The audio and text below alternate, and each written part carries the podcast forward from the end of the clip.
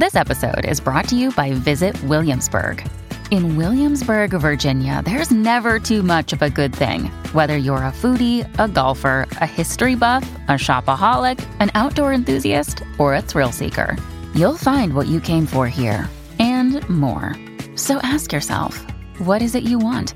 Discover Williamsburg and plan your trip at visitwilliamsburg.com.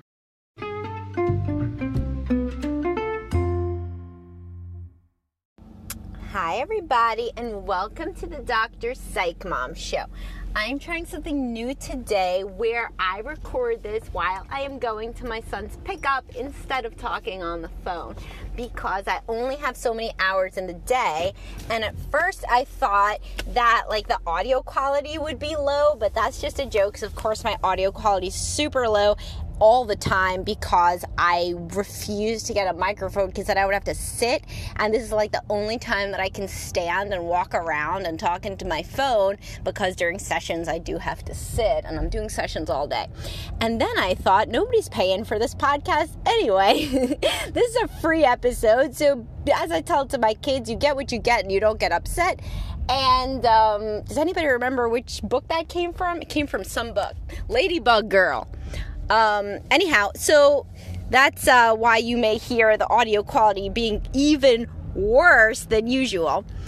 Uh, so today I wanted to talk about a topic that is super interesting. It's uh, about the self-made man. I have written a lot about um, self-made men in various regards. I have one key post about it called The Self Made Man in Therapy.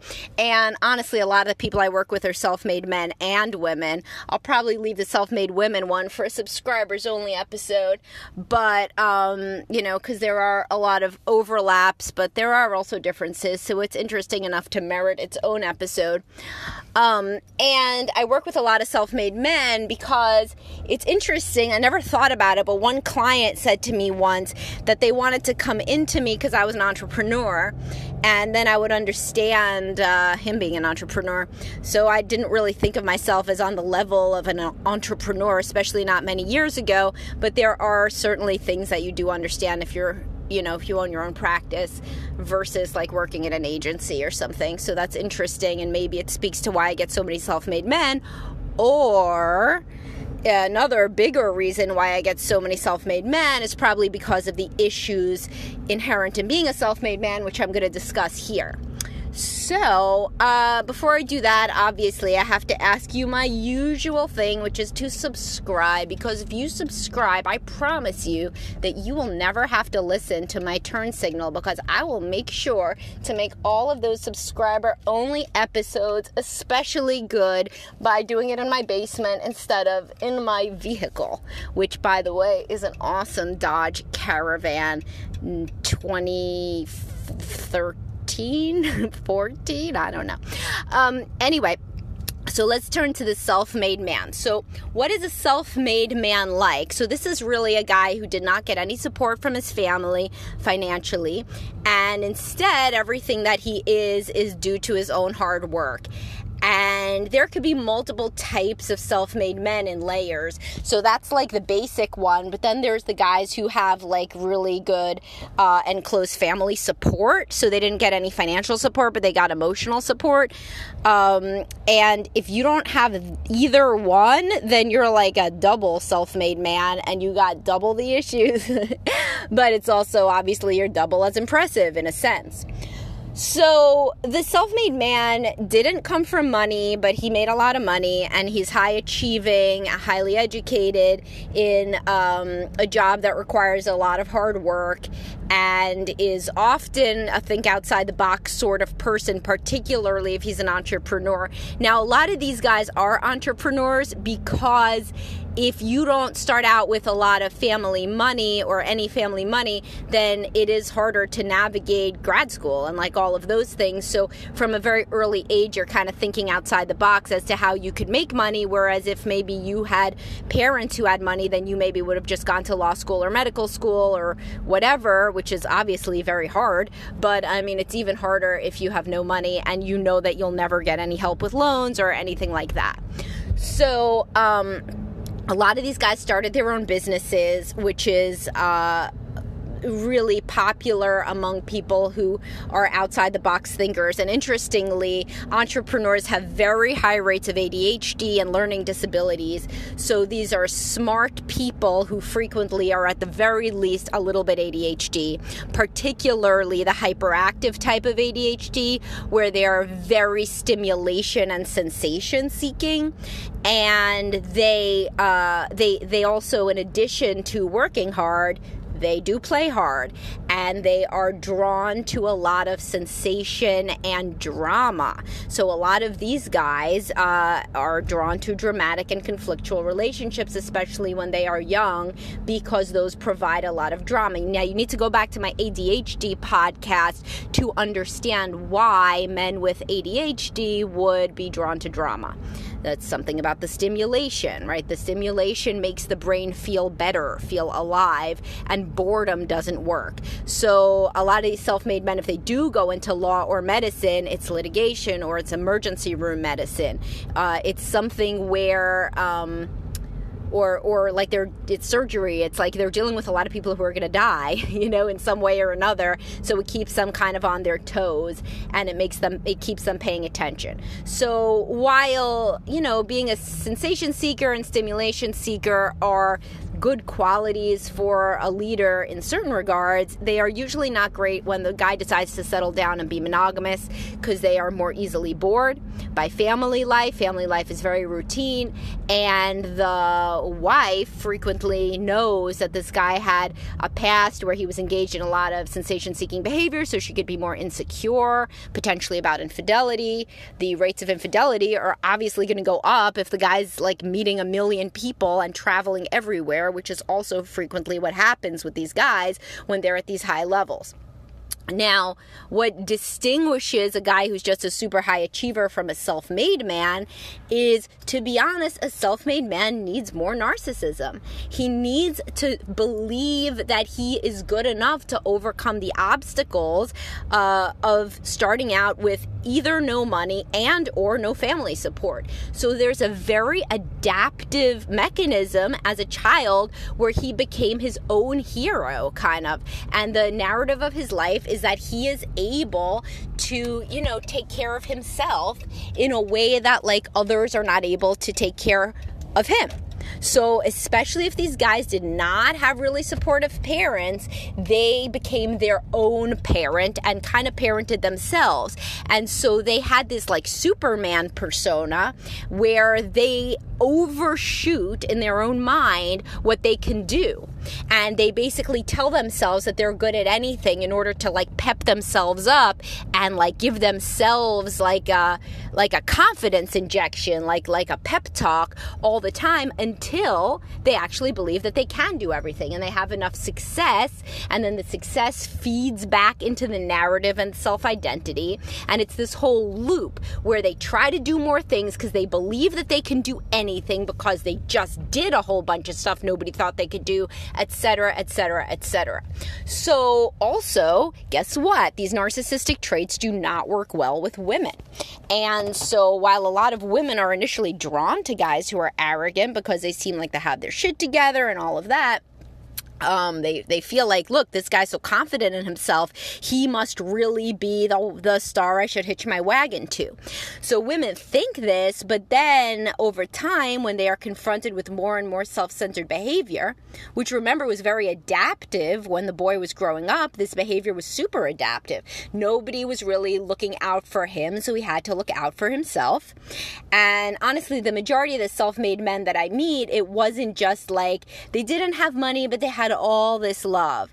Uh, it just doesn't work like that somehow. You you you don't end up being fully self-made if you had like all this super supportive like attention. Like that isn't like that that isn't the guys I see at least. Like they usually did not have they usually had more struggles than most. Some of this could come because of the parents not really being that supportive or a father being absent or a parent having substance abuse issues, etc. But um, sometimes it's because they themselves did have ADHD or learning disabilities and school was a disaster. Sometimes they were bullied, sometimes they were sibling bullied. Usually there's like something else going on that um, gives the person enough almost like spite to decide that they're going to throw themselves into being super powerful and successful. So people will recount for me like the moment that they realized that they uh, wanted to make a lot of money. And it's usually some like real sad story about realizing that a parent did, could not um, do this or that uh, for them, or a parent was humiliated by not having money, or, or whatever it was. They resolved to never be in that situation again. And if they themselves were humiliated by not having money, then they resolved that their children one day would never be in that situation again but the same sensation seeking and arrogant traits that can make this person such a powerhouse to deal with, it can make them so intimidating and can make them really a charismatic leader, can be very difficult for women to live with long term. So that's why a lot of these guys uh, come in because their marriage isn't working. So the woman used to be super impressed by them, and now she's just not impressed by them anymore at all. And they don't know why. They're still the same guy, and they start to throw more and more money and resources at the problem. If she has problems with parenting, they get a nanny, they get another nanny, they get a, her a new car. If she's in a bad mood, they do all this stuff, but she doesn't like it anymore because what she wants is somebody more empathic, which is something that this guy never was. But of course, in the honeymoon stage, he was a little softer and more romantic because everybody is in the honeymoon stage. So she thought that she found maybe the perfect man. He has this drive, this ambition, he's going to make something of himself. He's so impressive and he's so loving and romantic. Not so frequently. That loving and romantic part uh, goes away, and the guy frequently doesn't even realize it's gone away because he is, in his mind, still trying to connect, particularly through things like sex, which are very uh, attractive for people who have a high stimulation need. So there is a profound overlap between these guys and the guys in the ADHD podcast, and also the guys in the Mr. Perfect and His Crazy Wife podcast, which is a bonus episode that I just recorded as part of my uh, Couples You Meet in Counseling and um, uh, series. So they to other people, these men really look perfect and they're so energetic and proactive. They also, if they have kids, they really, in this generation, in other generations, they would be at the office constantly, not see the kids. But in this generation, it's even more prestigious and even better to engage with the kids. And then, you know, once people engage with their kids, they start to love to do that and they get kind of addicted to it.